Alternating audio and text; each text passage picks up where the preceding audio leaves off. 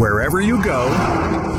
Good evening and welcome to Next on the Tee with Chris Mascaro, where PGA and LPGA players, legends, and top instructors go to share their insights and playing lessons. Join Chris every Tuesday night at 8 p.m. Eastern Time as he talks with the greats of the game. Tonight's show is sponsored by the French Lick Resort, Ben Hogan Golf, the PGA Tour Superstore, the Salt Creek Golf Retreat, TaylorMade Golf, the Bobby Jones Apparel Company, and Super Speed Golf. Now here's your host, Chris Mascaro.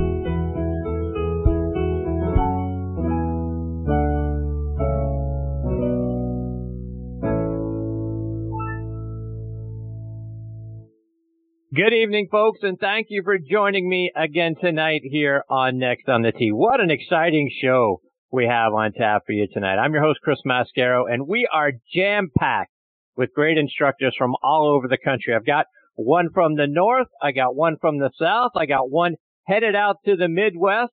And then I'll also be joined by one of our sponsors who uh, I am crediting for uh, getting Rickie Fowler over the top and finally into the winner's circle at the Waste Management Open, an event he finished in the top five several times, but never could get over the hump and get a win until he started doing business and becoming a spokesperson for one of our partners. So we'll talk about that. First up with me tonight, I'm going to get a visit from PGA professional Keith Jarvis. Keith is a, a, Golf Channel Academy lead instructor up in New Jersey. He has worked with and been instructed by Hank Haney when Hank was the Dean of Instruction at ESPN's golf schools. Keith has also worked with Andy Plummer and Mike Bennett, who are the founders of the stack and tilt methodology. So we'll talk about his time learning from all three of those guys. Keith is also a top U.S. kids instructor, so we'll talk about what he's doing to keep his young students engaged in the game and then the success that he is helping them achieve. So a lot to get into with Keith. Really looking forward to having him as part of the show and he'll join me in just a few minutes. Following him, I'm going to get a return visit from 2010 South Florida PGA Teacher of the Year, Chris Czaja. You guys know Chris has become a wonderful friend of the show and he's doing great things down there in the South Florida section of the PGA. I'll get some stroke savers from him. We'll talk about the importance of a pre-shot routine. We'll talk about what our pre-round warm-up routine should also look like. And, and for those of us over 50, how can we regain some of the lost yardages that uh, we're, we're seeing up and down our bag? Chris is going to join me a little bit later on in this half hour.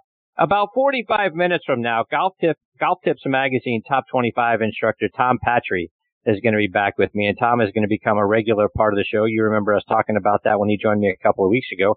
He'll join me every couple of weeks uh, throughout the month and throughout, I should say, throughout the year. Share more of his insights and playing lessons along the way. Tom has a big announcement regarding a new club that he is going to be making his summer home base, so we'll talk about that. Also get his thoughts on Phil Mickelson's win yesterday at Pebble Beach. We also heard today that Tiger has named three assistant captains for this year's U.S. President's Cup team, one of them being Fred Couples, who Tom worked with for several years. So we'll talk about that as well. Looking forward to having TP back with me a little bit later on in this hour. Then we'll wrap up tonight's show with a return visit from 2Undr VP of Sales and Marketing, Jack Curry. You guys know 2Undr is our latest sponsor. Really excited about having them as part of the show. It uh, came out of my desire to have them because I believe so much in their products. They make the best, most comfortable underwear and t-shirts that you're going to put on. Their underwear is so soft and so comfortable. It absolutely makes a difference in your day. Our good friend Mitch Lawrence turned me on to them uh, because they're sponsoring his show, and uh, I went online and, and bought some of the product just to support Mitch. But I put it on and I thought these guys are fantastic. They are really onto something here. I got to have them as part of this show as well, and and uh, they have come on as our, our newest sponsor. And last month at the PGA Merchandise Show, they announced a new partnership with Rickie Fowler. And I'm just saying, Rickie couldn't get over the hump at the Waste Management, right, for several years. A lot of top fives mentioned that a moment ago. He signs on and puts on 2Undr. Boom, he wins. And I don't think that's a coincidence. So we'll talk about that and a whole lot more uh, when Jack joins me, like I say, about an hour from now. So a lot more great stories and information coming your way tonight on this edition of Next on the Tee. Thank you so much for tuning in and taking the journey with me tonight. But before we get started, I want to remind you about my aforementioned friend Mitch Lawrence and his podcast, Talking Golf Getaways. He and his co-host Darren Bunch let you know about great places to stay, play, and even eat and drink while you're there. Again, their show is called Talking Golf Getaways, and it's moved to a new site, Golf Trip X, and that's the letter X for experts. So uh, golftripx.com Go there and check out their show and learn about some of the hidden gems, some of the wonderful courses that you have available to play around the country. His twin brother Matthew is also fantastic. You hear me bragging about Matthew all the time. His his uh, golf show is called Backspin Golf. It's on hiatus right now, but the show typically airs on WLXG, ESPN Radio AM 1300 up in Lexington, Kentucky. It airs Sunday mornings from 8 to 9 a.m. Eastern Time. You can go online to WLXG.com and stream the show as a podcast. So catch up on anything you missed last year, and you're going to love the show. It's so much fun to listen to because Matthew's fantastic. Again, it's online at WLXG.com or go on or uh, download the WLXG app. And folks, as you know, we are sponsored by the French Lick Resort. Let's hear a word from our good friend Steve Rondinero about what they've got going on up there this winter. Play the courses champions play at French Lick Resort. Laura Davies won the 2018 Senior LPGA title on our Pete Dye course. Colin Montgomerie won the Senior PGA title here in 2015. For an experience drenched in history, play our Donald Ross course, where Walter Hagen won the 1924 PGA Championship. It's never too early to plan that next buddy trip to play legendary golf at French Lick Resort, the Midwest's premier golf destination. Be sure to go online to FrenchLick.com to see for yourself what a wonderful place they have up there and to book your stay as well. I also want to tell you about our good friends at the Ben Hogan Golf Equipment Company. Now, folks, if you haven't hit Ben Hogan irons since the 80s or the 90s, do yourself a favor and get a demo iron from either their Fort Worth, PTX, or New Edge irons and go out on the range and compare it to whatever it is you have. All Ben Hogan irons and wedges are handcrafted one at a time in their Fort Worth, Texas factory. No mass production, no shortcuts. Now you can order custom made irons, wedges, and hybrids by going online to benhogangolf.com, and they're going to build those clubs to your specifications, and best of all, charge you a fraction of the typical retail price. Check out their complete line of forged irons, wedges, utility irons, hybrids, bags, and accessories online at benhogangolf.com. Please also check out our friends at the Bobby Jones Apparel Company by going online to bobbyjones.com. Their early spring collection is out and it looks fantastic. Plan ahead for spring and be among the first to sample their happy hour collection. I've got my eye on some of their great looking new polos and sweaters. Can't wait to get some of those. See what I'm talking about by going online to bobbyjones.com. All right, now joining me here on the French Lick Resort guest line is PGA professional Keith Jarvis. Keith has been a teaching professional and a uh, playing career that spans 30 years now, and he's taught here in the U.S. plus over in Japan and Mexico. He was a lead instructor for ESPN's golf schools back in 2006 when Hank Haney was the dean of instruction there. He's taken lessons from Hank and attended his teach the teacher sessions. He hosted a golf school here in Atlanta with Andy Plummer and Mike Bennett, who are the founders of the stack and tilt swing methodology. He was a head golf pro and director of instruction at the Heritage Golf Club in Atlanta. He is now a Golf Channel Academy lead instructor up in New Jersey and also is a certified U.S. kids coach. And I'm very excited to have Keith with me as part of the show tonight. Hey, Keith, thanks for joining me. Hey, thanks for having me, Chris. Keith, I always like to start when, when a guest joins me for the first time, kind of going all the way back to the beginning regarding the game of golf for you, for you. When did you start playing golf and who was the first person to put a club in your hands? So I started playing golf when I was 12 and it was my stepbrother and stepsister that took me for the very first time. I was always more into like skateboarding and surfing and stuff like that. And um, they took me out, and that was it. I knew I knew I wanted to play, and I wanted to get better. So when you when you got out on golf, that's interesting. You know, a lot of times I hear it's a parent or a teacher or something like that, stepbrother and stepsister. So were they already deeply entrenched in the game, or was it just something you say, hey, let's go, let's go see what this golf thing is all about? I don't think they were really entrenched to it. It was just one of those things where you got out to the par three and you know, played a few holes and I'd never been before. So, um, it was great. So from there, you started to fall in love with the game. Did you, did you go take lessons at that point? How did you start to, uh, really get ingrained in the sport? Um, well, I didn't start out with lessons very much at the beginning. It was more just digging it out of the dirt, so to speak. Um, my great grandfather, uh, brought me a set of clubs for my birthday. They were Northwesterns in a carry bag with a pull cart. I'll never forget it. From there, when did you decide, you know what, golf is going to be your passion? You're going to go down the path of being a PGA professional and uh, really wanting to get ingrained and ultimately become a great teacher of the game? Um, you know, I think it really started in high school because one of the high schools I went to was right across the co- uh, street from a golf course. And so I used to go over there and hit balls, um, a bunch. And I'm trying to remember the name of the guy, uh, that helped me. You know, when you're, you're in high school, you think everybody's old. Now I'm 54. Um, but it was an older guy and I believe he was like this long drive champion in that area. And, and now his name's coming to me. It was Tony Dominic. And, um, he was the very first pro that ever, he used to see me down at the end of the range just hitting balls. He'd walk down there and he'd give me a few pointers here and there. And, um, you know, by the time I was, uh, at the end of my high school years, I was already starting to break par. So I kind of knew there was something there, but, um, I wasn't quite sure what I was going to do from there. So who saw it in you? Was it him or is there somebody else that, that really started to say to you, you know what, Keith, you should really do this for a living? Um, you know, he used to always encourage me a lot because he could see that I had a swing, but, um, you know, I've had a lot of, a lot of people encourage me throughout the years. Um, mostly friends that I played with and, you know, sometimes a friend would get better than you and you'd find out what he was doing and you'd try to do that too to be able to compete and, um, you know, I don't know. It's, I can't think of anybody specifically that said, you know, you're going to do it. I think it was the first time I ever broke par. That's when I kind of knew that maybe I could do it. When did you do it? When was the first time you broke par? Um, I think I was still in high school. It was at Mountain Meadows Golf Course in California, and I shot a 71. Wow. And that's when I knew I could probably shoot some pretty good scores. And Keith, like I mentioned in your intro, you have spent some time with Hank Haney. Talk about what it was like, uh, you know, under his tutelage and, um, you know, getting to work with and then ultimately get some pointers as well from, uh, from Hank. Yeah, I took a lot of lessons from the time I was in, um, high school, uh, with one of his assistants, uh, Tim Kuzik out in, out at PGA West and a bunch of lessons from Hank afterwards in Dallas. And, um, they were, you know, they were probably the best instructors I ever had at the time. Um, only the only like world class instruction I ever had. Um, and you know, it was really great to have an opportunity to join the ESPN golf school because, um, Hank was the dean of instruction and, um, you just learn so much from a guy like that.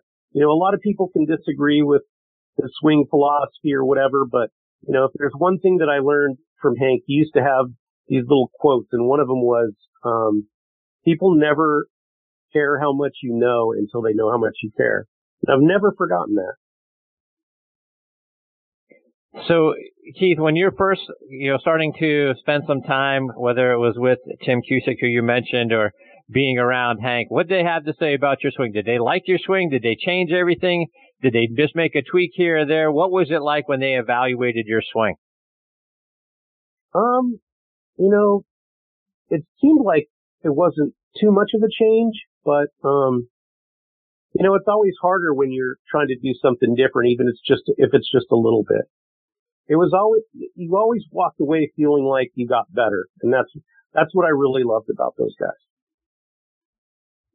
So was it all swing mechanics or were there other things about mental approach or how you, uh, when you got out on the golf course, how you attack a golf course or that sort of thing?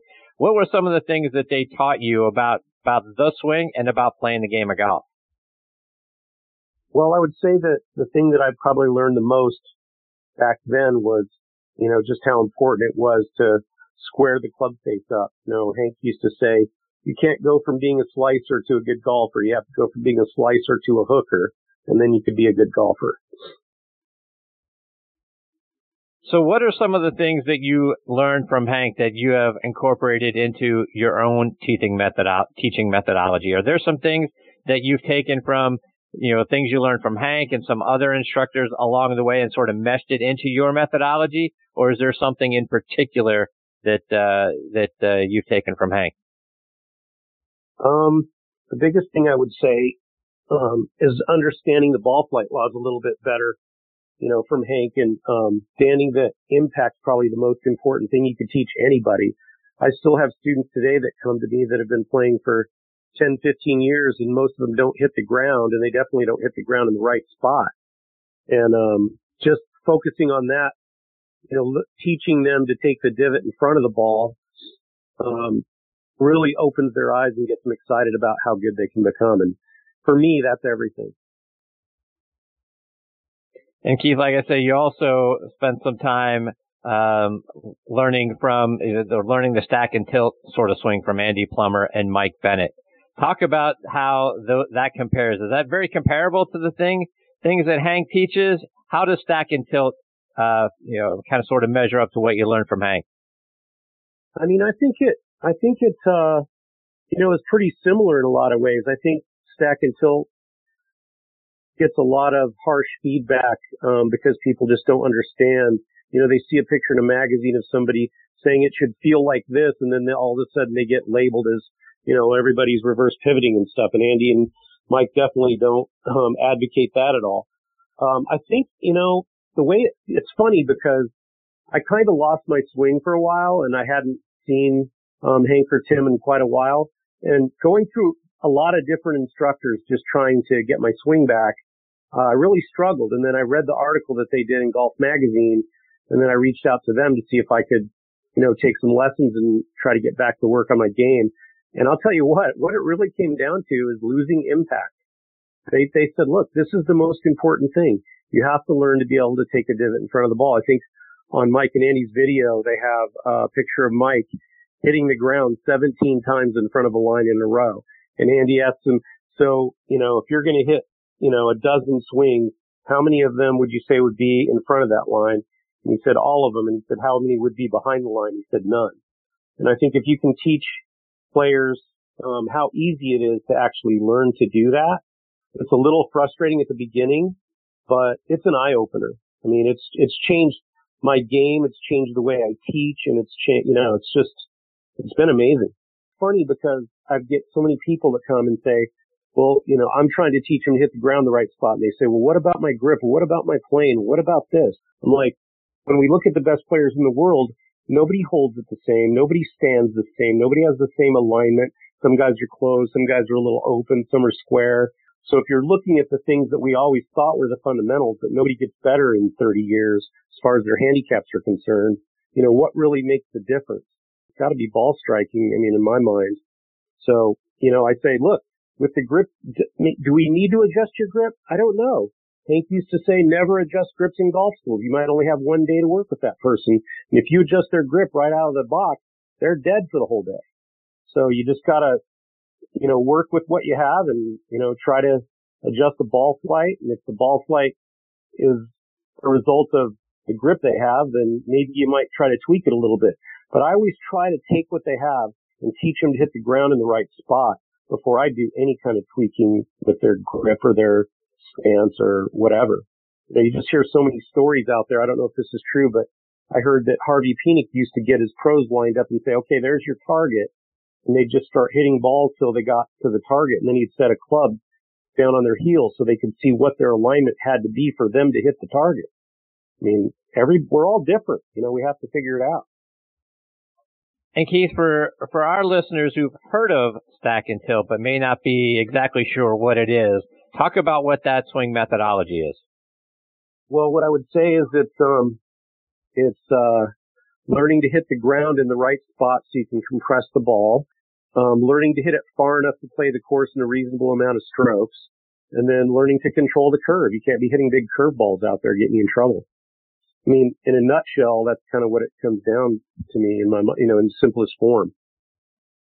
And Keith, I, I want to get a couple of playing lessons from you because being up in New Jersey, I imagine not a lot of golf is being played right now. So what are some drills that you give your students to do, you know, sort of over the winter when you can't play to keep, you know, keep their golf swings going and making sure we don't get too rusty over the winter? Yeah, I'd say, you know, get a mat, put a towel on the ground and keep trying to hit the towel as many times as you can, um, in a row, right? So, um, Mike and Andy would say, you got to be able to do this a hundred times out of a hundred to ever be any good. And if you think about that, if you can't break a hundred, but you could hit the, you could compress the ball and hit the way you're supposed to, uh, maybe not a hundred times better, but maybe that's your goal. I, I definitely don't see you staying above a hundred too long when you start hitting better shots. Um, so that's a good one. Just a towel drill, learning to hit the ground in the right spot. Um, you know, I like swinging with the towel under both arms just to keep my arms connected to my body. I think that's a good one. I think, um, you know, a lot of, a lot of visualization, you know, imagine your, one thing I, I really grind on everybody about is looking more at the target and less at the ball. If your brain doesn't know where you're trying to hit the ball, then it just loads the random hit golf ball pattern. And so there's not, because there's not a target out there, you just kind of take what you get, you know? But to see people on TrackMan hitting a bunch of lefts, and I say, well, where's your target? And they just slow down the middle. And then what I'll do is I'll film them, right? I'll just, from the time they, like, I'll make them stand behind the ball and I'll just film them. And they never look out at any target, even though they might be hitting into a net because it's cold here. Um, there's still no target and they don't know why they're hitting it left. So they have to understand what makes the ball go left, you know, initially and, um, you know, how to get that face to point another direction to stop hitting the left. And target the fastest way that I've found to be able to do that. So to that end, Keith, you talk about how you can't hit big curveballs. For those of us that are struggling with that, for those of us struggling with the big slice, whether it's a banana slice or, or the push slice, what is something that we can focus on and take to the range that's going to help us straighten that ball flight out? So the first thing I would say is if you're a slicer, I would be willing to bet my life that your path is probably a little to the left. Um, I hate saying outside in because, um, you know, everybody says things different, but I'd just say your path is a little to the left. So what I'd want to know is where where is your ball starting? Is it starting left in slicing? Is it starting straight in slicing or is it starting out to the right and slicing more? Right? So in general, you know, if you didn't want to take the time to learn to draw, the very first thing I would say to you is just try to start hitting, closing the face more so you hit it down the left side more so that the path and the face, you know, there was a smaller differentiator between the numbers so that it wouldn't curve as much. I mean, when I, when I start getting people to hit the ball solid, then the next thing I look at is what is their path? What's their natural path? If their path to the left, I just turn them into cutters. If they're passed to the right, I turn them into drawers. Look, if you don't have the time to invest to change your um, left path to a right path so you can draw the ball, I can make you a heck of a lot better faster if you just stay with your natural swing and turn you into a cutter. You're going to be hitting it so solid, it's going to go just as far, if not further, than you've ever hit it, hit it in a while anyway. Keith, one more before we let you go. And as I mentioned, you're a top U.S. kids coach. What are you doing with your kids as a coach to, to keep them enjoying the game and coming back and wanting to continue to play and get better? How do you keep them engaged? Um, number one, I limit my lesson time with them to half hours. So, um, that kind of helps a little bit, but you've got to play a lot of games with them and then you got to be aware, you know, some days you, they walk in, you can tell they don't feel good. They don't want to really engage. And so I'll do a beat the pro or something, or we'll have a big putting game and I'll say, okay, you can make up any hole you want in our facility and we're, we're going to see who gets the lowest score. So you, you make the first hole, you make the second hole, I'll make the third hole and we'll see who wins. You know, so I just try to do stuff like that. Just keep it, keep it going, keep it exciting. Um, different things like, um, the girls from Vision 54 do. Um, I have their little card game.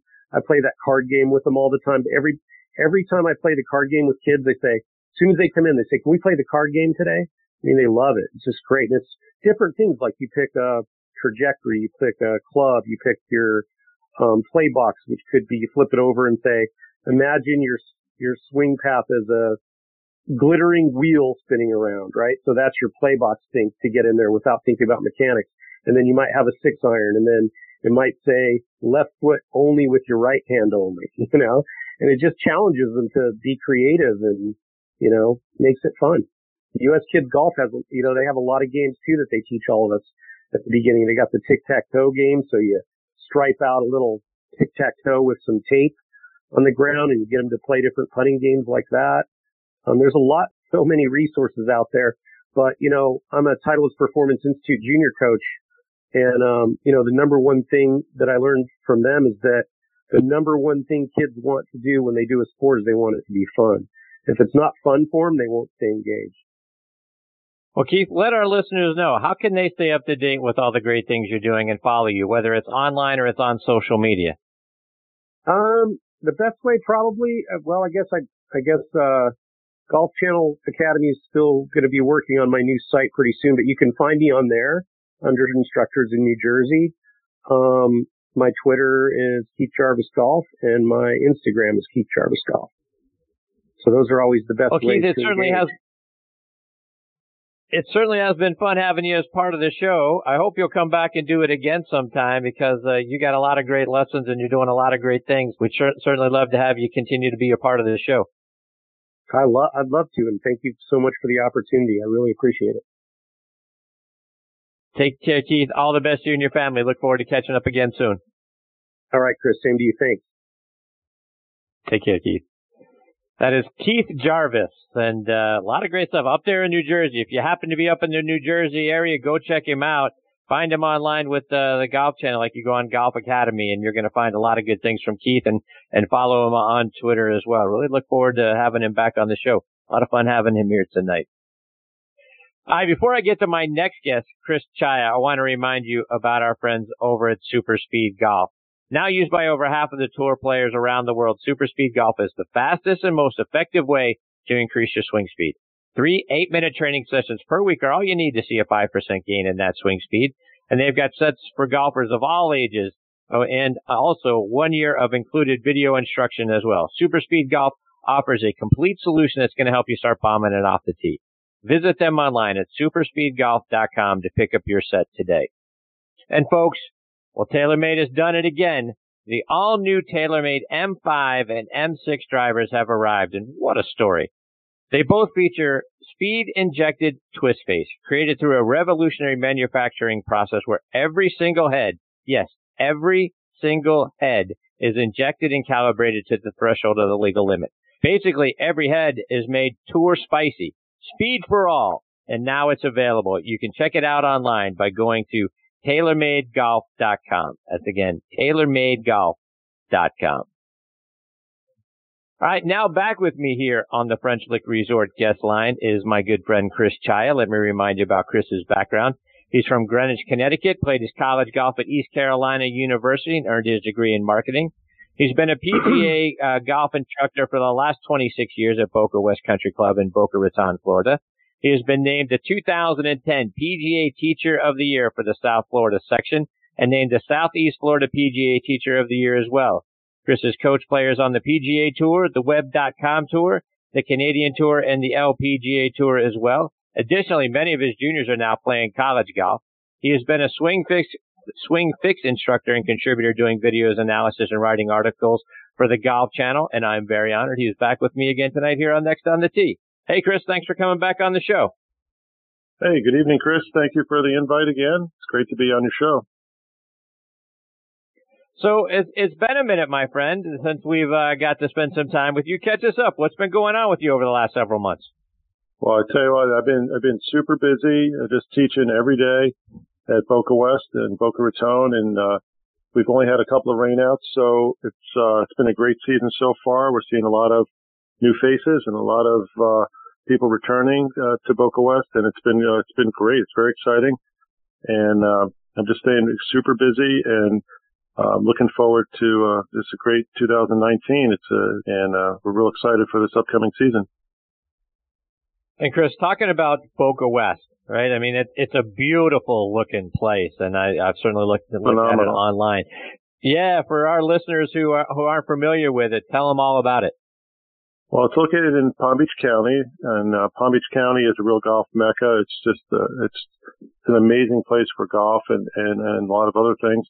And uh, you know, Boca West has four unbelievable golf courses. It's it's the number one equity club in Florida, and and it's rated now a platinum club. Uh, it's number 15 uh, worldwide as far as um, golf clubs. So we're very proud of that, and it's uh, it's, a super nice place. Any, anybody that's in the area, may come down to South Florida, please uh, give me a call at Boca West. We'd love to have you come out and play some golf, and, uh, take a lesson, and uh, check the place out. It's really uh, something special. And Chris, I, I want to get some tips from you tonight, and I want to start by the, the video that you shared with me a little bit earlier today regarding pre-shot routine. Talk about your routine and how, a, how can we develop one of our own and why it's important to have one. Well, I, th- I think the pre-shot routine is, is often overlooked. And I think to uh, to play your best golf, you really need to work on a pre-shot routine and, and become more consistent on your approach to every shot you hit. Was saying about you know visualizing the shot and looking more at the target when you're practicing and training and when you get on the golf course. I'm a big believer in that. And the video you're, you're referencing is a, is a video that we produced and sent out to our club members, and then it finds its way onto social media. And uh, it, it's a great way to share short instructional tips with our membership and and and then share it with uh, the social media platform. And I learned in college when I was playing for East Carolina. Uh, that was one of the things that I picked up is uh, is developing a pre-shot routine. And one of the reasons I I really uh, started working on my pre-shot routine was just to become a faster player because, uh, unfortunately I was known as a slow player. And, and when that was brought to my attention by my peers, I, I figured, okay, I need to develop a routine that would, uh, get me to hit, hit the shots consistently at the same elapsed time. And I found I started playing better golf when I, when I started really focusing on that routine. So my routine typically starts with, uh, you know, obviously surveying the shot or, or what's in front of me, looking down the target line, but down to where I, uh, when I, when it's go time, when it's time to hit the shot, I take four steps to the ball. I look twice at my target and then that's after the second look at the target, that becomes the swing trigger for me and I start my swing right from there. And it takes about 13 seconds for me to go through the routine. So I'm well within the, you know, a lot of time in tournament play, 40 seconds to hit a shot. But the key was really to, to do two things, become more consistent, but also to pick up the pace of play. Chris, I want to talk about some other stroke savers that we can do. What is something that most most of us amateurs don't do, and we're throwing away strokes because we're not doing it? What are some of those stroke savers that you've noticed amongst your your students over the years that you think, boy, you know, we, we got to get this word out a little bit more. We need our amateurs doing more of this and less of that. Well, that's a that's a super uh, question, Chris. The number one thing, without a doubt, is uh, to control the pace of your putts. You know, from 10 feet away, on average, a professional player um, is going to make 40% of their 10 footers. From there, when we move outside of that range, if we're only making 40% from 10 feet, let's say we're 20 or 30 feet away, the, the percentages go way down. So an amateur golfer over time can learn how to putt more like a pro. But number one, they have to learn how to control the pace. So when they're outside of a, a 10 foot range, let's just say, they need to just be trying to get down in two and just work on speed control. To control your speed as a golfer when you putt, one of the first things you have to learn is how to hit the ball on the sweet spot consistently on your putter.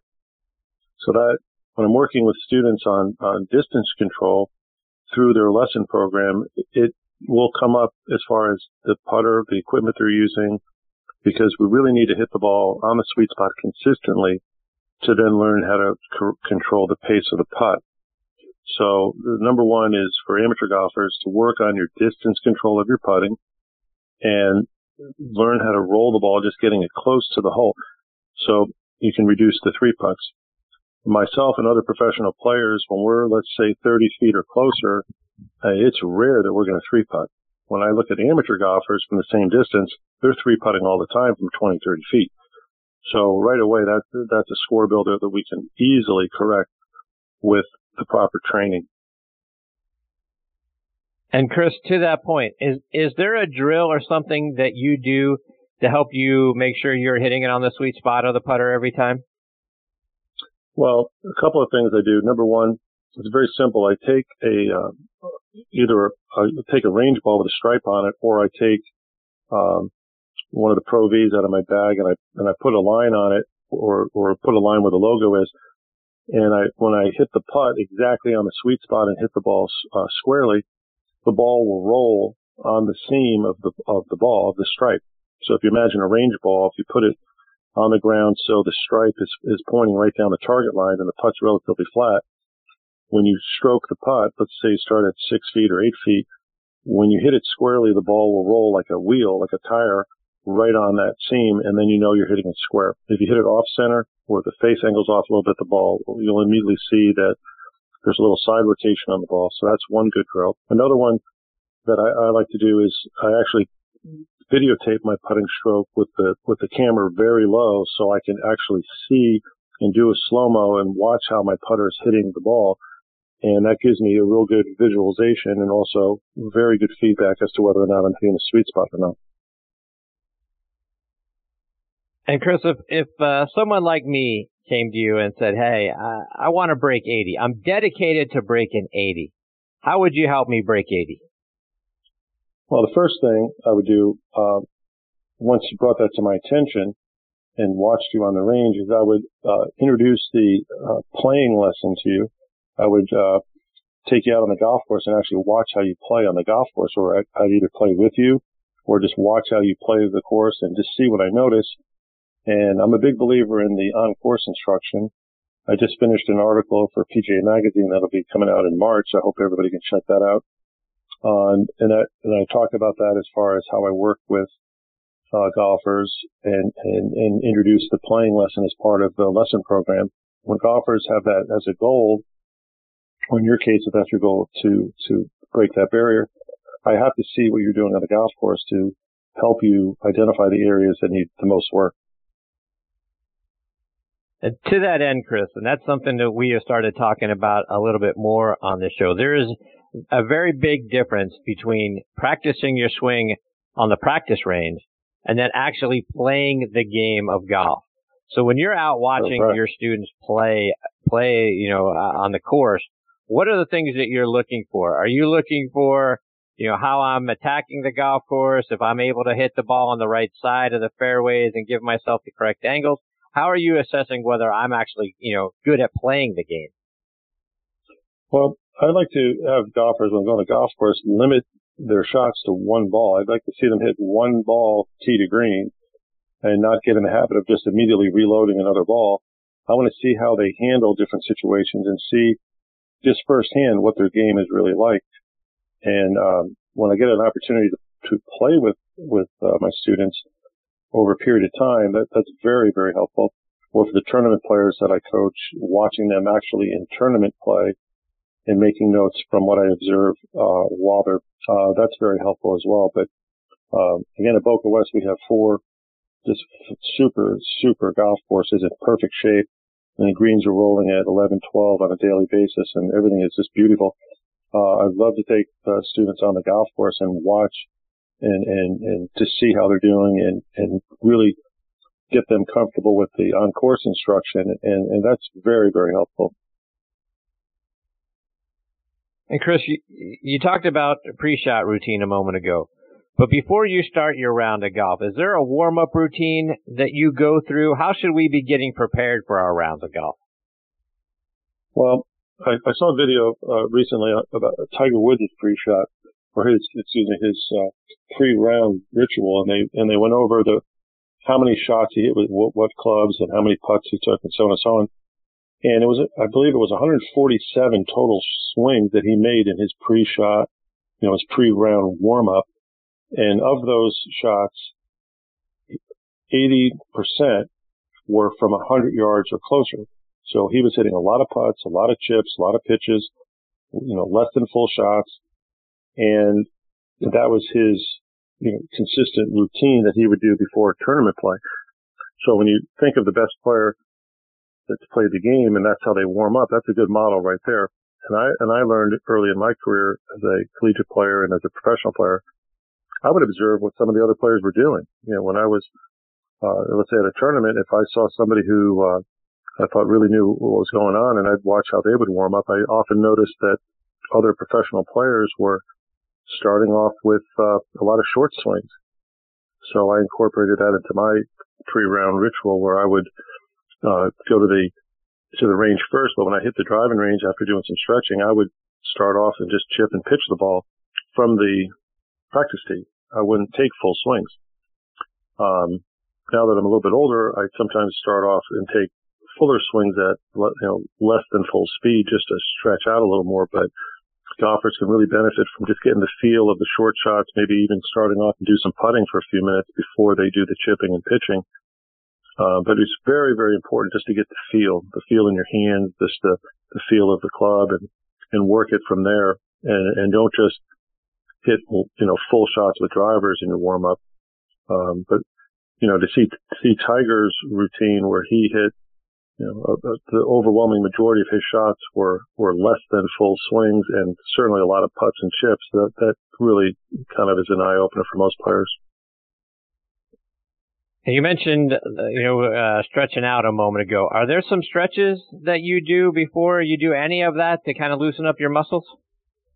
Well, I do uh, stretch. I like to stretch out my my forearms and wrists and shoulders uh, first, uh, so I make sure uh, I take some time to, to, stretch out those areas, and then I'm a big believer in uh, hamstring stretching uh, for good posture and hip flexor stretches. So I kind of hit those areas: the, the hamstrings, the hip flexors, and the wrists. And um, I had a shoulder injury a few years ago, so I, I'm always aware of that just to, to make sure, you know, I warm up the upper body as well. Chris, a couple more before we let you go. And, and you mentioned the short game. And there's, uh, that's an area that a lot of us amateurs lose strokes around the green. Now, so I want to talk about chipping for a moment. Talk about ball position setup. How should we be, uh, positioning our bodies and our setups so that, uh, we are hitting good, crisp chip shots and we're getting the ball as close to the hole as possible? Well, one of the things I like to teach golfers is to try to keep the ball as low to the ground as you possibly can for the short game shot. So if I, if I'm looking at a situation around the green and I think I can keep the ball really low, you know, I'm either going to putt it or I'm going to take, you know, a seven, eight iron and just keep the ball flight low. So I don't have to manipulate the club quite so much. Now, if someone gave me, you know, if I took out my lob wedge and someone said, you know, hit the lob wedge as low as you hit a seven iron, well, I could do that but that requires moving the ball back in the stance, creating a lot of shaft lean, and kind of manipulating the, the, the club itself to to send the ball at a lower trajectory. Now, to keep it simple, if I took a less lofted club, you know, a five iron, a six iron, a seven iron, and did a, a simple one lever type chipping action, I can keep the ball very low to the ground without having to really manipulate uh, the club quite so much. So you know, one of the, the, the ideas I always try to stress to students is you try to take not only the simplest shot, but you try to keep the ball as low to the ground as you can to control the distance and the direction. You know, take the air out of the shot. Don't throw it up in the air unless you have to. So that's a very good tip for, for the amateurs out there listening in or the, the, the professional players that, you know, sometimes just grab a, a sand wedge and try to put some loft on the shot. Well, just remind yourself to take take the lower shot and keep it as simple as you can, and you'll you'll get the ball much closer to the pin. Now let's talk let's talk a little bit about the rule changes. the uh, what are your thoughts on, on uh, some of these rule changes we're seeing? yeah, that's been a hot topic, and um, I, I tell you, there, there are a couple of things. One, uh, I'm always uh, entertained by guys with the new drop rule coming from the knee on how they're contorting their bodies to get uh, to get the drop from the from knee height. I I, I still don't understand mm-hmm. why we needed to go away from dropping it at shoulder height down to the knee height.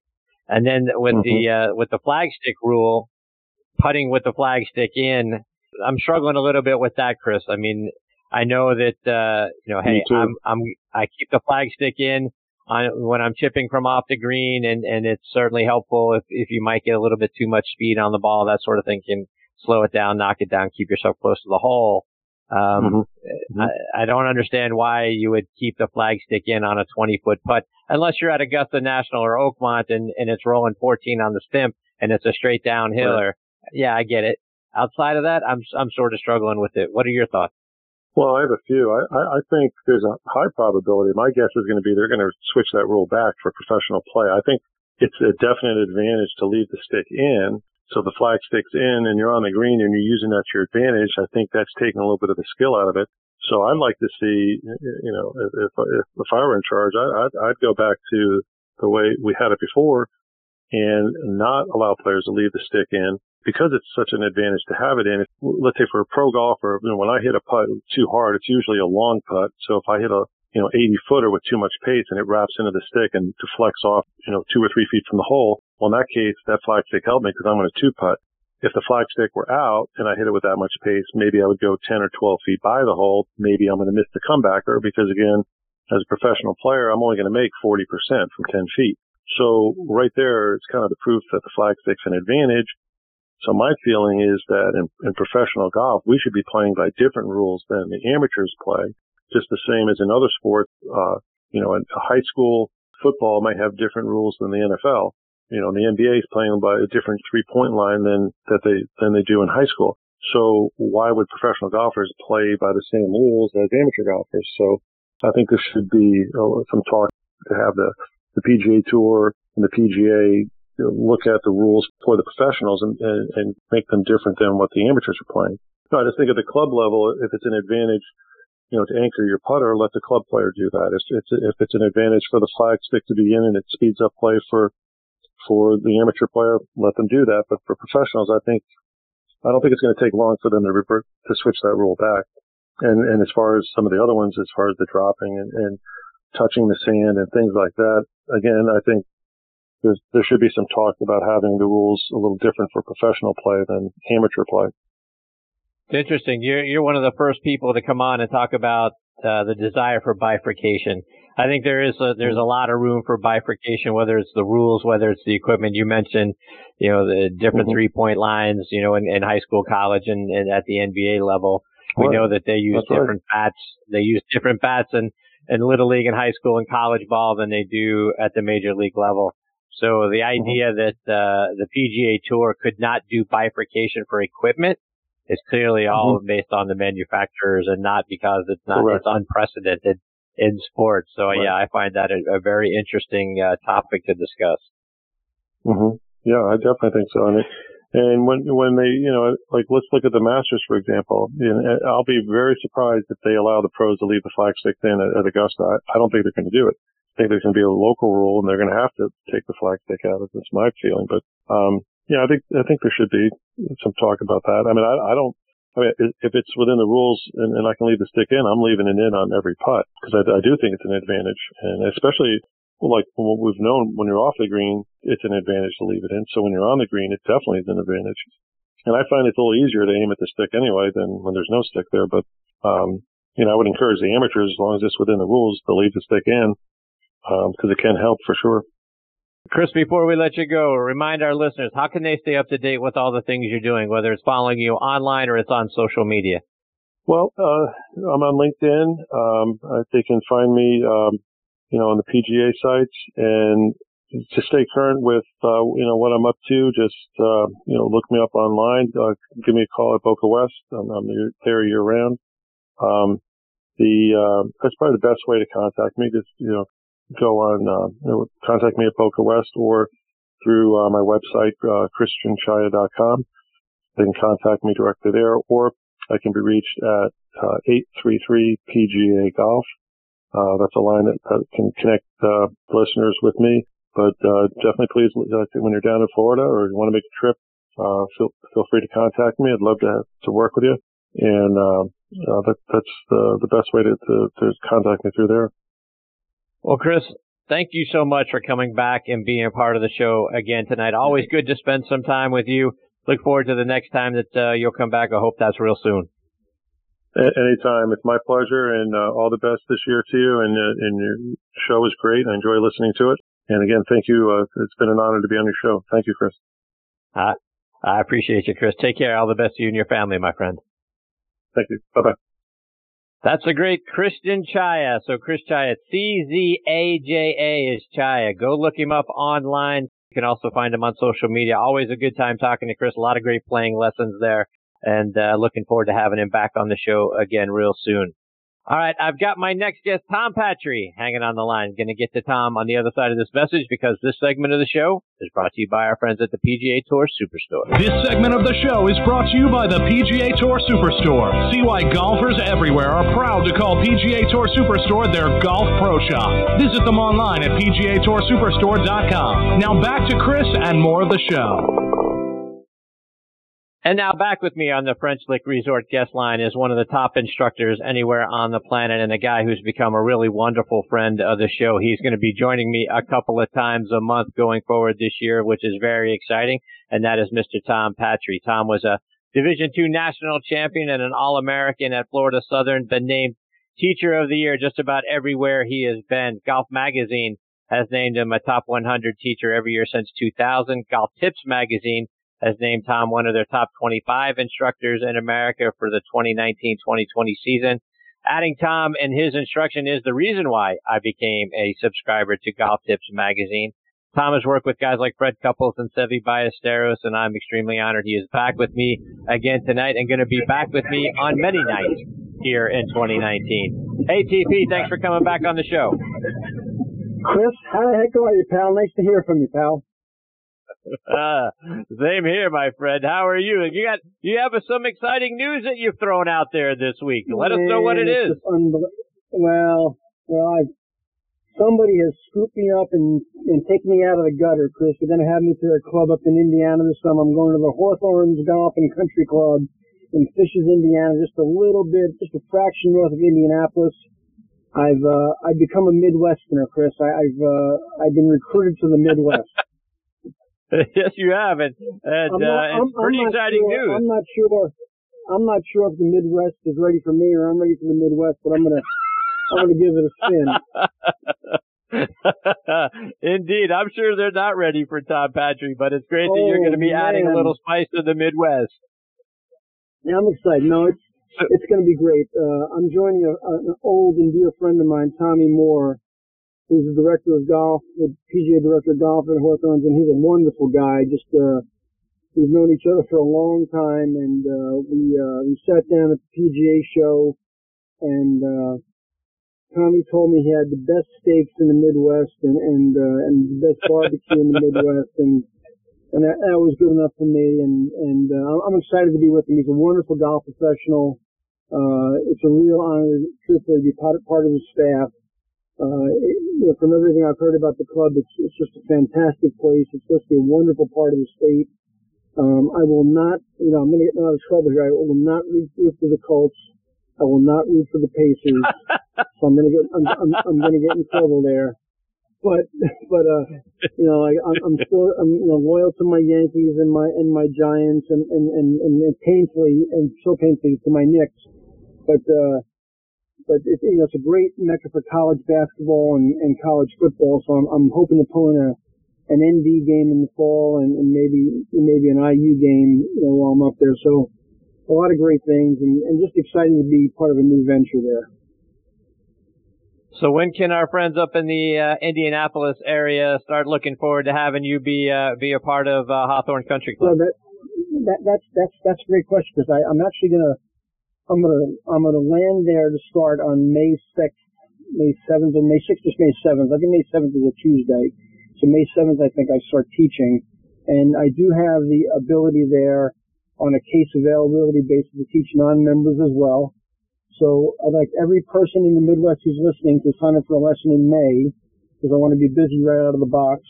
Chicago's not far away, so you guys from Chicago come south and and uh, you guys in Louisville and and, and uh, Lexington can come north. Um, but uh, yeah, so I can teach some non-members as well, so I'm excited about that. But May 7th will be the start date. I'm pretty sure it's a Tuesday. I am going up there on. Uh, I'm excited about this as well because I'm going to go up there on May 8th. Uh, excuse me, on April 18th, and uh, do a presentation to the membership. Uh, little, you know, little meet and greet. So that should be fun too.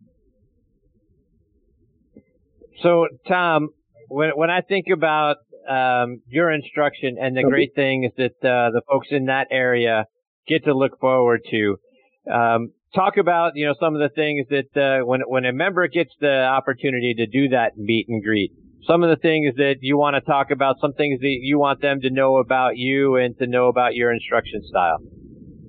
Well, that, that's a great question, Chris. You know, I, I, I'm, this is, uh, this is year 39 for me coming up, uh, and, uh, I just crossed the 60,000 lesson threshold. So Wow. I've, been- I've been doing, I, this is not my first rodeo. So I, the, the more I teach, Chris, the more I, especially with the club member, the recreational player who wants to get better. I mean, most people that come to my tee, one of the things that they hear from me is I'm two things. I'm a teacher and a coach. And they're very different skill sets. My teaching is my X's and O's. You know, I'm a fundamentalist. I'm, I'm an old school guy. I believe in a great setup, you know, great ball position, great, great way to put your hands on the club, great way to aim and align your body to the target. You know, do you do those things? Well, is your launching pad in order? And then do we start the golf club in a reasonable manner? You know, do we, do we get the club behind us and, and load it onto our right side? Do we stay behind the golf ball? What kind of motion do we make through the golf ball? Do we rotate? Do we slide? You know, is the club on plane? Is the club off plane? What's the face condition? Do we check all those fundamental things out in that first session together? Do we, you know, kind of put our house in order, if you will?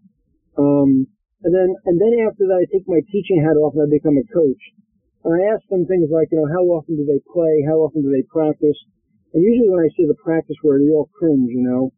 So I kind of line my, I line my little soldiers up in a row and say, listen, if we're going to work together and we're going to be successful and, and, and, and you're going to be a reflection of my ability to teach and coach at this facility, you can't let me down. I need to see you on the practice tee, putting some work in on the things we worked at to make this useful and, and, and successful. So I kind of map out a game plan, if you will, for these people about the schedule. I, want to know, you know, you know how, you know, I listen. They all have families, they all have jobs, they all have other responsibilities. This is a recreational endeavor, but how much time are you willing to put into this? Is the bottom line, Chris, at the end of the day, is, you know, if you want to get better, the, the number one question I ask them is, listen, how bad do you want that?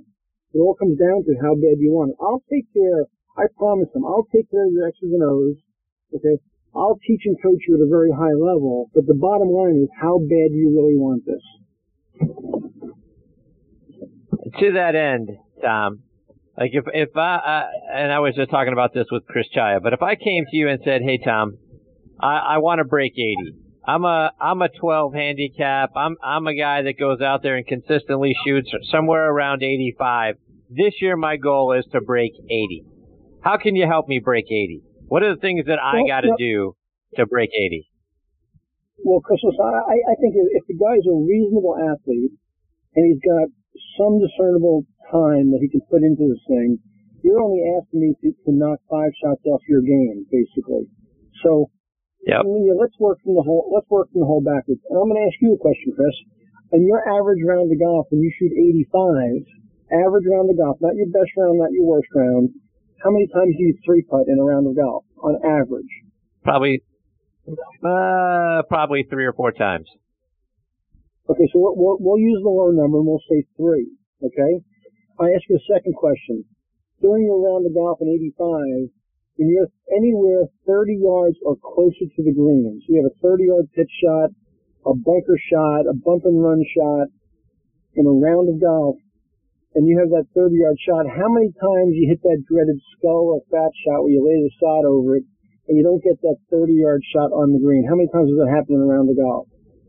And That's probably happened twice. Okay, so we just picked up five shots. If we can, if we can two putt, okay. Now let me ask you a question about about putting, Chris. If you to be a good putter, do you have to be strong? No. You have to be fast able to leap tall buildings at a single bound. Would be helpful, but no. No. So if you don't have to be strong, you don't have to be fast, and you have to, you can't, you don't have to leap tall buildings at a single bound, and the putting stroke is far less complicated than the full swing. It's actually a very simplistic motion. What is the number one reason, Chris, why you don't putt as well? The number one reason why you don't putt as well as Tiger Woods? I would say it is pace. Wrong answer, Chris. Time. How many putts do you think Time. are behind on the practice green behind Tiger Woods? Oh well, yeah, significant. About about twenty million or so. so right. So if I can get you on the green, which leads to the which leads to your answer, which is pace.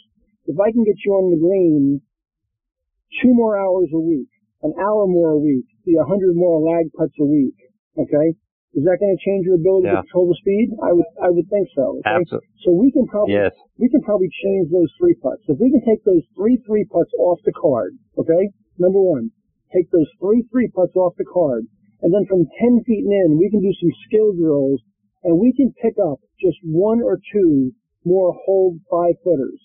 Three three putts off the card, one or two more five footers in a round of golf. And then we can go out at 30 yards. If you're somewhat athletic, and I think you are, we can take those three pitch shots around that are getting away from you because of some sort of technique flaw. we can get to pitch the ball, not like Seve Ballesteros, just pitch the ball on the green and not lay the sod over it, okay? Three three putts, two more five footers is five, and those three wedge shots is eight. What's 85 less eight, Chris? It's uh, 77. That's right. We, we just we just we just changed the golf game because we did things from 30 right. yards in better. I, tonight tonight when I was giving my last lesson at Esplanade in Naples, Florida, I was on the putting green with a gentleman having this exact same discussion, and we're on the putting green, and we're the only people on the putting green, the only people on the putting green, him and I. And we turned around and looked at the range. I said, "How many people do you count on the range right now?" He said, "Well, there are, there are 14 people on the range." 14. I said, "Yeah." How many people on the putting green with us? He said, "None." I said, "There's your answer right there." There's your answer. America does not understand. America does not understand how to change the bottom line the fastest. And I tell you one thing, Chris, the people in Fisher, Indiana are going to understand how to change the bottom line by May 30th this year. There you go. Here he comes, Midwest. He's going to make you look at your short game, make you look at your putting. That's the thing I love about you, TP. It's that 30 yards in, it's the putting green, oh. it's all about the short game because that is where we're going to save most of our strokes. But for whatever reason, and uh, I know what a big baseball fan you are, you know, chicks dig the long ball. So we're going to be out there with our drivers, smashing a whole bunch of drivers, and then we might take a couple of strokes on the putting green, and then we're off to our tee time. It should be absolutely yeah, the inverse. Unfortunately, it's not. You know, I, I love Aaron Judge. Okay, I love Aaron Judge. We love Mickey Mantle. We love Roger Maris. But you know what? Would, would you like to have Yogi Berra on your team? Would you like to have Phil Rizzuto on your team? Would you like to have Derek Jeter on your team? I guess you would. Now, wouldn't you? So you know what? There's a lot of ways to skin the cat here, but the golf cat, the golf cat has to be understood and skinned with the short game because the only box that matters is the box that says total above it, the one at the end of the card. It's just, just put the number in the last box. Tom, before I let you go, I got to get your thoughts on something because earlier today we saw Tiger Woods named three assistant captains for this year's President's Cup team. Fred Couples, Zach Johnson, Steve Stricker. And I know you've worked with Freddie over the course of your career. Talk about uh, having Freddie as uh, an assistant U.S. President's Cup captain and then maybe well, looking ahead to a potential Ryder Cup. Let me make one correction. I've never worked with Freddie as a, as a coach. Uh, Freddie's a very good friend, a very good friend of mine, an old and dear college friend, but never coached him. Paul Marchand, uh, who's now in Vegas, and, and Butch Harmon have done an incredible job with Freddie, so I can't get any credit there at all. He's just a good friend of mine. Naming those people as captains, uh, as co-captains, it, it's what a great line. Can you imagine sitting in the room with the collective experience of Tiger Woods, Zach Johnson, okay, Fred Couples, and Steve Stricker. So let's look at that. The greatest player, arguably, Mr. Nicklaus will probably be cringing right now, of all time, Tiger Woods. The, the wedge play and putting of Zach Johnson, the wedge play and putting of Steve Stricker, and the easygoing nature of Fred Couples. I would say that's a pretty good lineup in, in, in, in the team room right there. I would, I would like to take my chances with those four guys leading the charge right there. That's a pretty, I mean, Zach Johnson is, is one of the greatest overachievers of all time in the history of golf, as far as I'm concerned. You know, if you were hitting, if you didn't know who Zach Johnson was, you're hitting balls next to him on a range somewhere, you'd probably give him two aside and you'd lose your house. Uh, Steve Stricker may be arguably the best one of the best wedge players in the past 25 years, and who's more competitive than Tiger Woods, and who's more laid back than Fred Couples. What a great balancing act that is. I think that's wonderful. You know what? I feel sorry for the world team. Indeed. Tom, before we let you go, remind our listeners how they can stay up to date with all of your great tips and instruction and all the great things that you are doing both on your website and over social media. Yeah, Chris, we're at, you know, of course it's at www.tompatri, P-A-T-R-I dot com. And then uh, my cell is 239-404-7790. Uh, LinkedIn, Instagram, Twitter, and two Facebook pages. So if you can't find me, you're not looking very hard. Indeed. Well, TP, it's always a lot of fun having you as part of the show. Like, like I say at the top, it's uh, it's going to be great having you as a regular this year. I can't wait to for our next uh, our next time together in a couple of weeks, and then obviously the people out in the Midwest need to prepare themselves because you'll be there before they know it, and I'm not sure they're ready for it yet, but they will uh, certainly get a great I'm teacher. Sure, listen, we have so many great Midwestern people in, in Naples, Florida. Looking forward to getting to know more of them. It should be a wonderful experience. And Chris, I'm going to make you make a promise to me on the air. You can get from Atlanta to Indianapolis in, in not too much time, can you not? Yes, sir.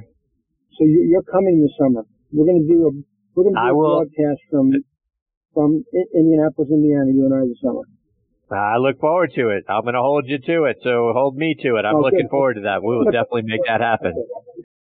Hey, Chris, thank you so much for having me on. I'm looking forward to being on with you as a regular guest. It's so much fun to come on with you and, and all the things that you do and say and, and put forth for our troops overseas. It's so wonderful. And, you know, it's something that's near and dear to me.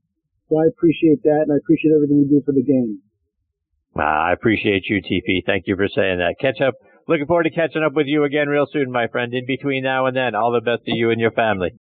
Thanks, pal. Thanks being with you. All right. Take care, Tom. That is the great Tom Patri, P-A-T-R-I. And like he says, if you can't find him, you're not looking very hard because he is all over social media. TomPatri.com.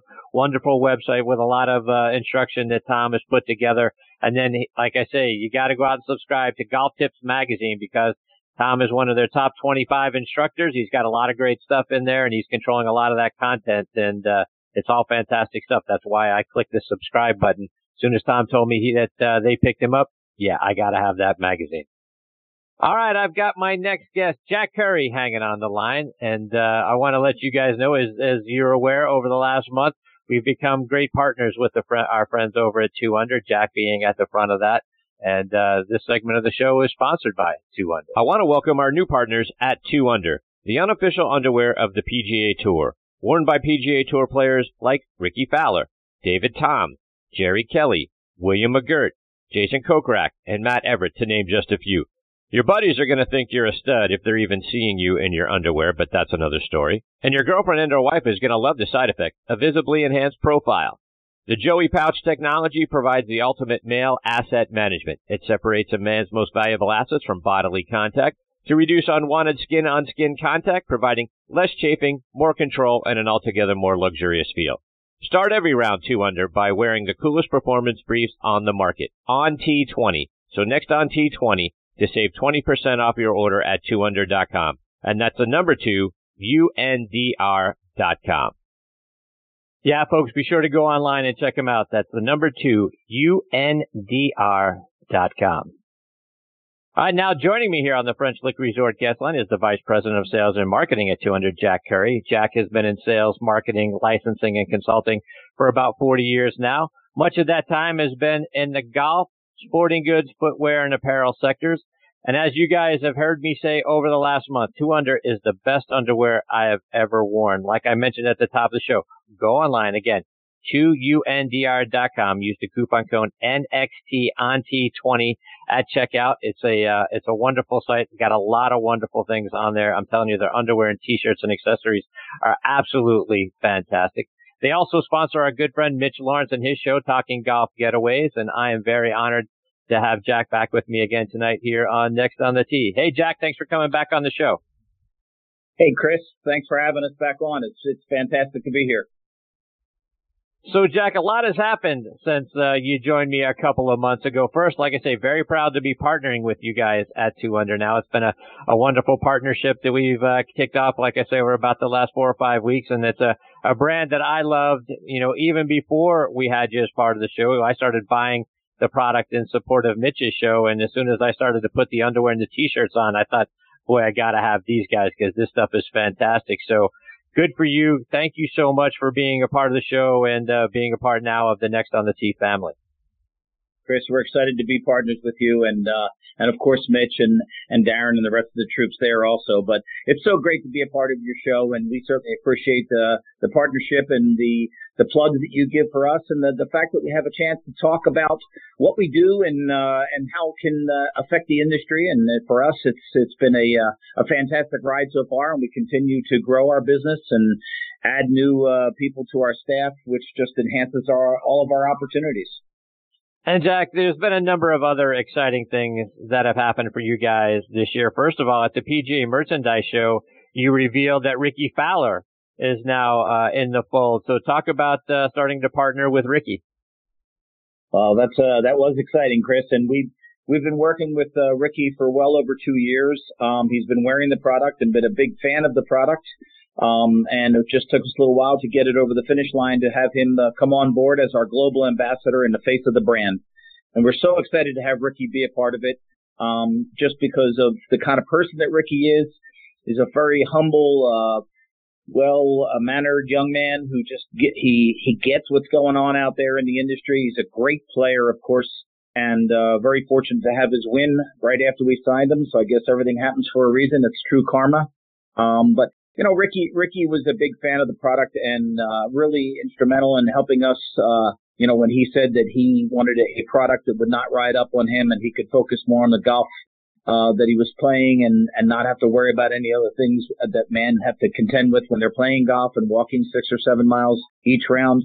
And, uh, it was nice to have Rickie's input and also Rickie's endorsement of the product because he truly, uh, transcends golf. I mean, he's the kind of young man who we wanted to be associated with because of his um, ability to to draft with the kids and the women and the different genres in all the different types of guys, whether they be businessmen, whether it be a motocross rider and a BMX action sports person, uh, and or a golfer and a businessman. So we're very blessed to have Rickie on board and very excited uh, for what it's going to bring for us, all of us in the future.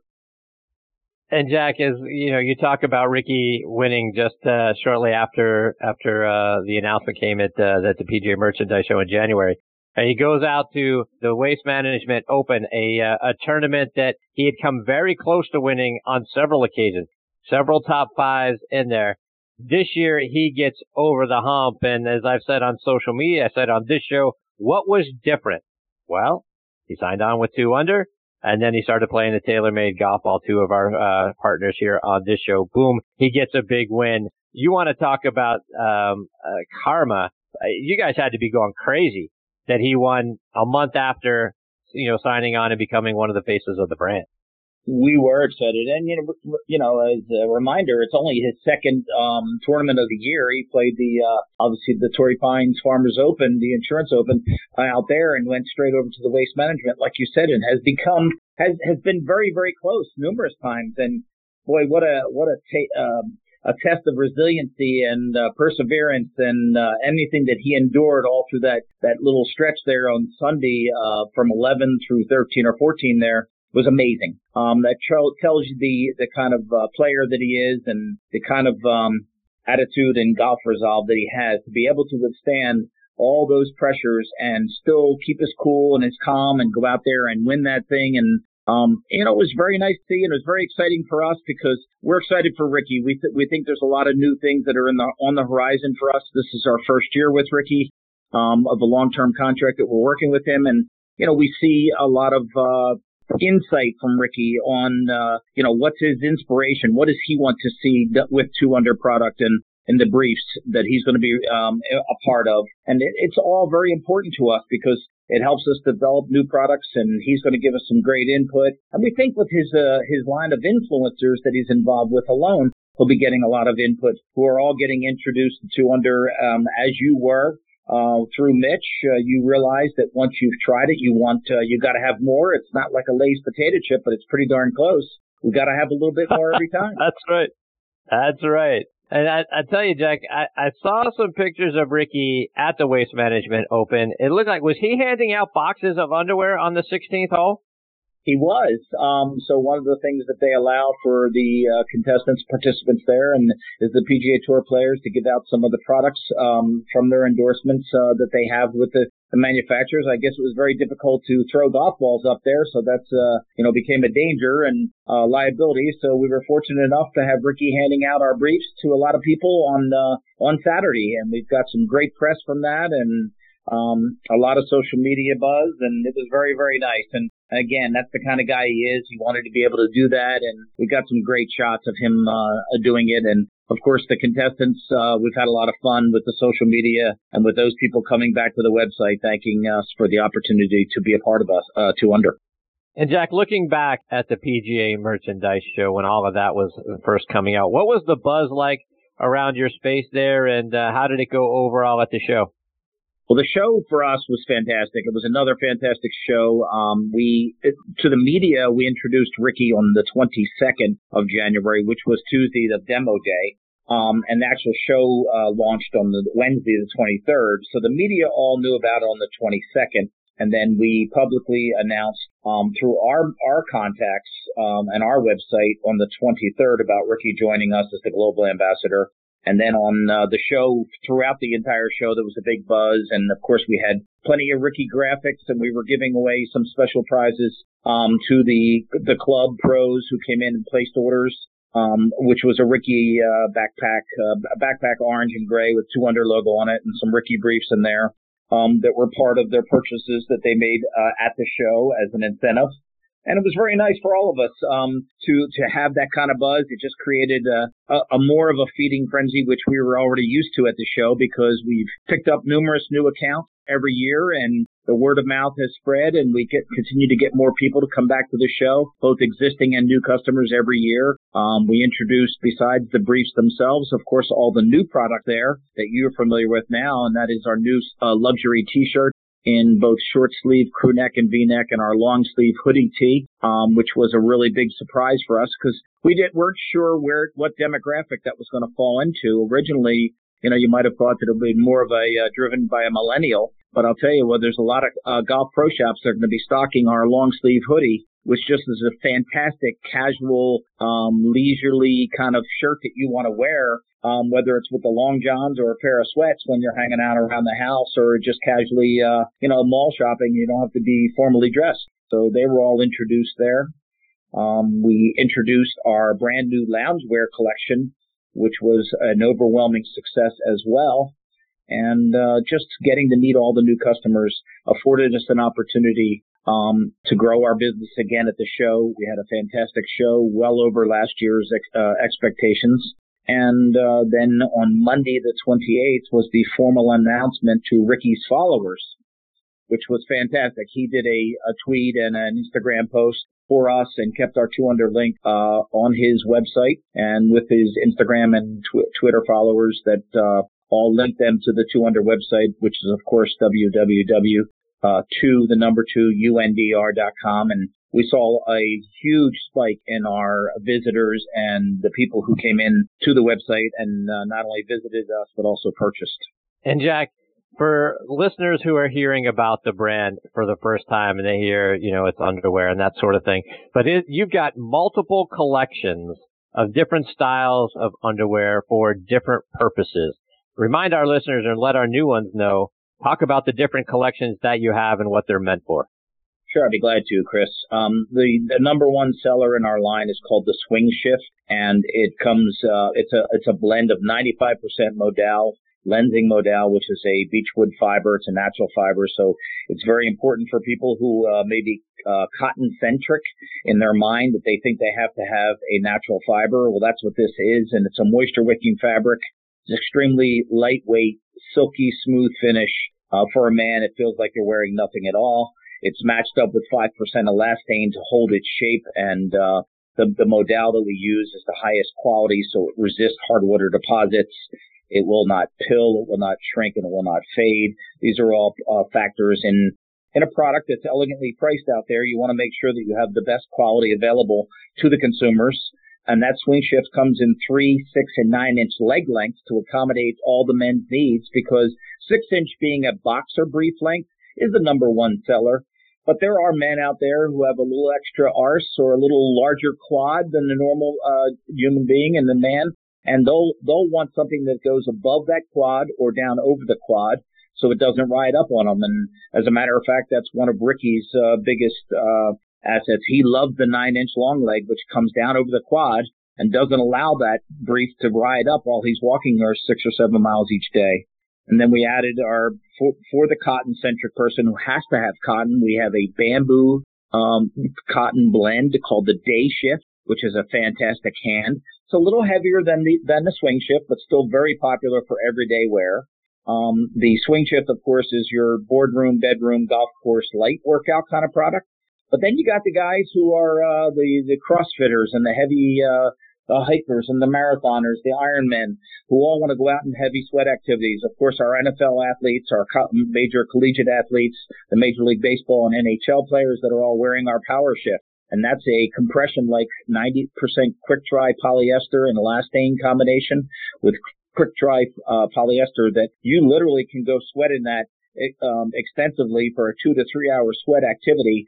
Come in, come in and in six to eight minutes, the shorts on the inside are dry, which is the power shift. And that's huge for a man because you're eliminating one of the biggest factors that men have that creates uh, friction is a heat buildup and moisture buildup. And if we can eliminate that and create a dry environment for men's assets, then every man's going to be much, much happier. Um, and that's what the power shift does. And we have, we have some extra features in that power shift that we feel are very unique, Chris, and the fact that it has a, a mesh back for dissipation of the heat. But in the Joey pouch area, which has our, our patented, uh, and trademarked no drip tip, it's a hydrophobic material that draws moisture away from your body. Um, and it has a full action, uh, uh, fly in the front. So you get, um, uh, the ability for quick access if needed. Um, the, the, the whole point of our, um, partnership with Garmatex. Garmatex is a manufacturer of fibers, and they found out that the mineral jade, um, whether it's 100 degrees out or 20 degrees out, stays cool at all times. And by melting that and infusing it into a fiber, whatever part of the body it touches, the skin stays three to six degrees cooler than the rest of the skin, the rest of the body. Well, that's very, very instrumental for a guy if we uh, happen to have that as part of our Joey pouch, which is our patent. And in that Joey pouch, we have what we call cold skin. It's not like I'm putting ice cubes down there, Chris, but it's given every man an opportunity to have a little cooling sensation the more he sweats. And Jack, one of the things that I fall in love with with the brand, and for our listeners that are, you know, still in the northern parts of the country where it's still very cold, is the long underwear. I'll tell you what, right now I would wear the long underwear every day if I could. I'm telling you, I love the long underwear talk about what you guys offer and why it is uh, so good at keeping us warm. Sure. I see one of the things with um, with typical thermal underwear with people is uh, thermal underwear can make you sweat excessively. And one of the things that happens if you do that is um, your body will will the air will hit that sweat and will keep the, the like a temperature will create a cold feeling around the body. Well, we created a bamboo and polyester blend comp, uh, product. We call it our Long John, and we did it in gray only in September of, of 2018 is when we introduced it. And it went uh, gangbusters. People just absolutely loved it. It's a very nice fit. It's a, again, that bamboo is a natural fiber, and it's a it has uh, great properties to to wick away the moisture away from your your body, and at the same time um, keeps you warm and comfortable. And it's but not adding a third layer. I mean, because the Joey pouch is built right into the product, you're not wearing that brief that you typically would wear under thermal underwear. So for a man, that's huge because that's a lot more comfort and one less layer you have to deal with, so that you can be more comfortable if you have an insulated uh, pan if you're, you know, a hockey player or a skier or a wind pan if you're out there in a inclement weather as a golfer and it you need uh, that warmth. And I typically, uh, I mean, I've played in 42 degree weather where, you know, the wind chill feels like it's 38 and the wind's blowing with a wind pan and that long john. And while everybody else was freezing their tush off, I felt very comfortable. So I, I know that it works, and uh, the consumers have come back and resonated so well with the Long John that we've added it in three different prints um, this year to add a little fun to it. Um, as a matter of fact, at the PGA show, we had that hoodie tee and our new Freedom, which is a USA red, white, and blue stars and stripes kind of uh, collage of prints that was uh, on the mannequin. The response to that was overwhelming um, that they were they loved the navy hoodie with that that print and uh, the long john, and it was great. It was really well received and has been extremely well received by the consumer. It washes well, wears well, and feels good on, while it's on. Jack, just a couple more before we let you go. And you're doing something special to help honor Jared Lyle and his family and help support what uh, what they need. Talk about that. Yes, thank you for bringing that up. I was going to bring it up myself, and that's great. Um, so uh, our relationship uh, with Briony and Jared started in 2015 um, they came into the booth looking for ways. Jared was trying to find ways that um, his leukemia was in remission at that time, and he was looking for ways to protect his family, knowing that he may not be able to golf for the rest of his life like he had planned to. And they thought about uh, what he wanted to do, and he decided that he and Briony said, "Let's let's be golf distributors in Australia of different brands." And uh, he became officially, with his lovely wife um, and their two lovely daughters, the distributor, Australian distributor for Two Under and uh, all the way up until the day the day he um, got um, sick and real sick and was forced to go to the hospice. I mean, at that point, Briony came to us and said, "We're sorry, but I've got to relinquish this because I've got to spend time with my husband while he's still here, and of course, um, for his two daughters." Um, so what we've done is we created a uh, basically a donation of all of our green and gold and happens to be the flag color of Australia, happens to be Jared's gold color and along with the green that, uh, of course, to us is always uh, part of the Masters and, and golf and just resonates very well in the golf community. Um, and all, any sales from that product, 100% of the proceeds from the day we introduced it this past week um, until we sell out of the product is going to be donated to Briony and those two wonderful young ladies. Wow, what a wonderful thing! Kudos to you guys, Jack, for for doing that. That's a that's an amazing thing. And Jack, We're one more. Um, as uh, as we look ahead uh, this week to Valentine's Day, is it too late to uh, to order something special for you know for the for the wives, daughters, and uh, you know anybody else out there that is interested in in looking at what you guys have going on, which is all like I say, fantastic. Can we still get it in time for Valentine's Day? I think we should get it in time. I think there, there may be some expedited shipping to get it there, but uh, yes, we have some pinks and we have red and we have our new night shift, which is for those high expectation evenings. So for a romantic evening of uh, on Valentine's Day, the night shift fills that uh, the, that that uh, spot very well. That's great, Jack. Let our listeners know again about the website and how they can follow you guys on social media as well. Sure. Thanks very much, Chris. Um, obviously, our website is uh, the number two UNDR dot com, and we are available on Twitter, Instagram, and Facebook. Um, we welcome uh, everyone to come on there and join the Instagram uh, Two Under Club. We've got lots of swag that we put out there during the course of the year. Um, and we run specials, and of course they can uh, take advantage of the product by using your uh, code NXT on T20 um, at our website. And before they check out, go to the promo box and type that in there, and that'll apply your discount for them. Um, we're so proud to have you a part of it and be able to uh, partner with you and your your whole group here as we we talk about this every single time we're on. The best thing about Two Under is that once you have one, you want more the women have be- become huge fans of the product because they know their men are happy. And we make it a lot of fun because we have 15 solid colors and nine or 10 different prints that we run three different times a year. So it keeps it fresh and um, a constant look of different prints out there to make it fun. Well, Jack, I, I, I couldn't agree more with everything that you just said because that's how we became partners. I got a couple of pairs of the underwear and I immediately said, I gotta have more. And then uh, we struck up a conversation, and now it's uh, wonderful having you as part of the show. But uh, the product's fantastic. You're fantastic, and I can't thank you enough for for your partnership and coming back and uh, giving me uh, a lot of your time tonight. You're the best, my friend. Thank you very much, Chris. Glad to be a partner with you, and uh, look forward to more discussion down the down the road. Same here. Take care, Jack. All the Take best care. to you and your family. We'll catch up soon. You too, Chris. That is the great Jack Curry. And again, it's two under the number two, UNDR.com and put in uh, coupon code NXT on T20. Save yourself 20% as well. And, uh, I, I, I don't know what more to say, folks. It is absolutely the best underwear, the absolutely the best t-shirts. You put them on, you feel great all day long. And one of the things that Jack mentioned a moment ago is it, it almost does feel like you're wearing nothing at all. It is absolutely that comfortable. And I'm, and I'm telling you, I was a huge fan of the product way before we ever had the privilege of having Jack and Two Under as a sponsor on the show. That's how it all started. Got a couple of pair out just in support of our good friend Mitch Lawrence.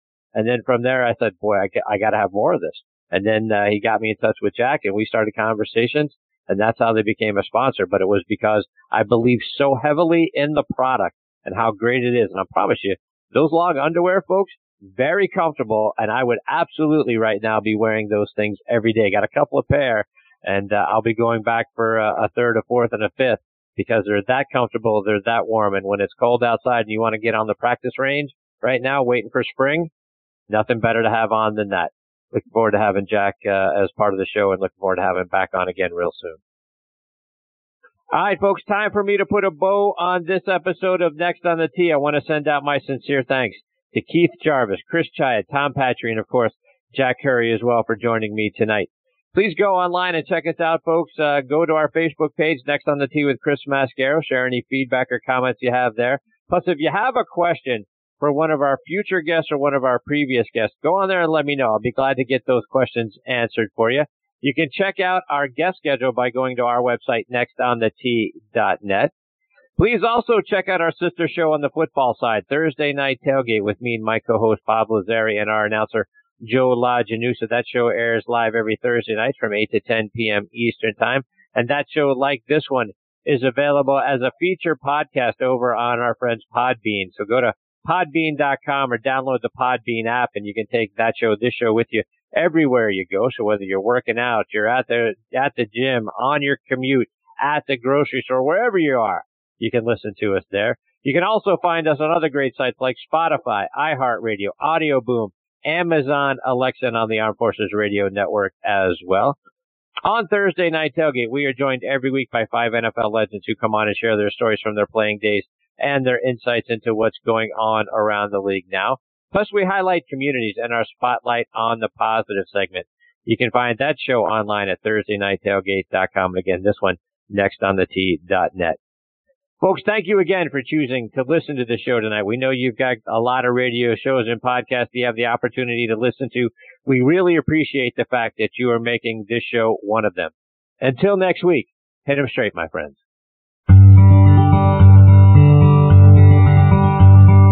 You've been listening to Next on the Tee with Chris Mascaro, where PGA and LPGA pros and top instructors and media members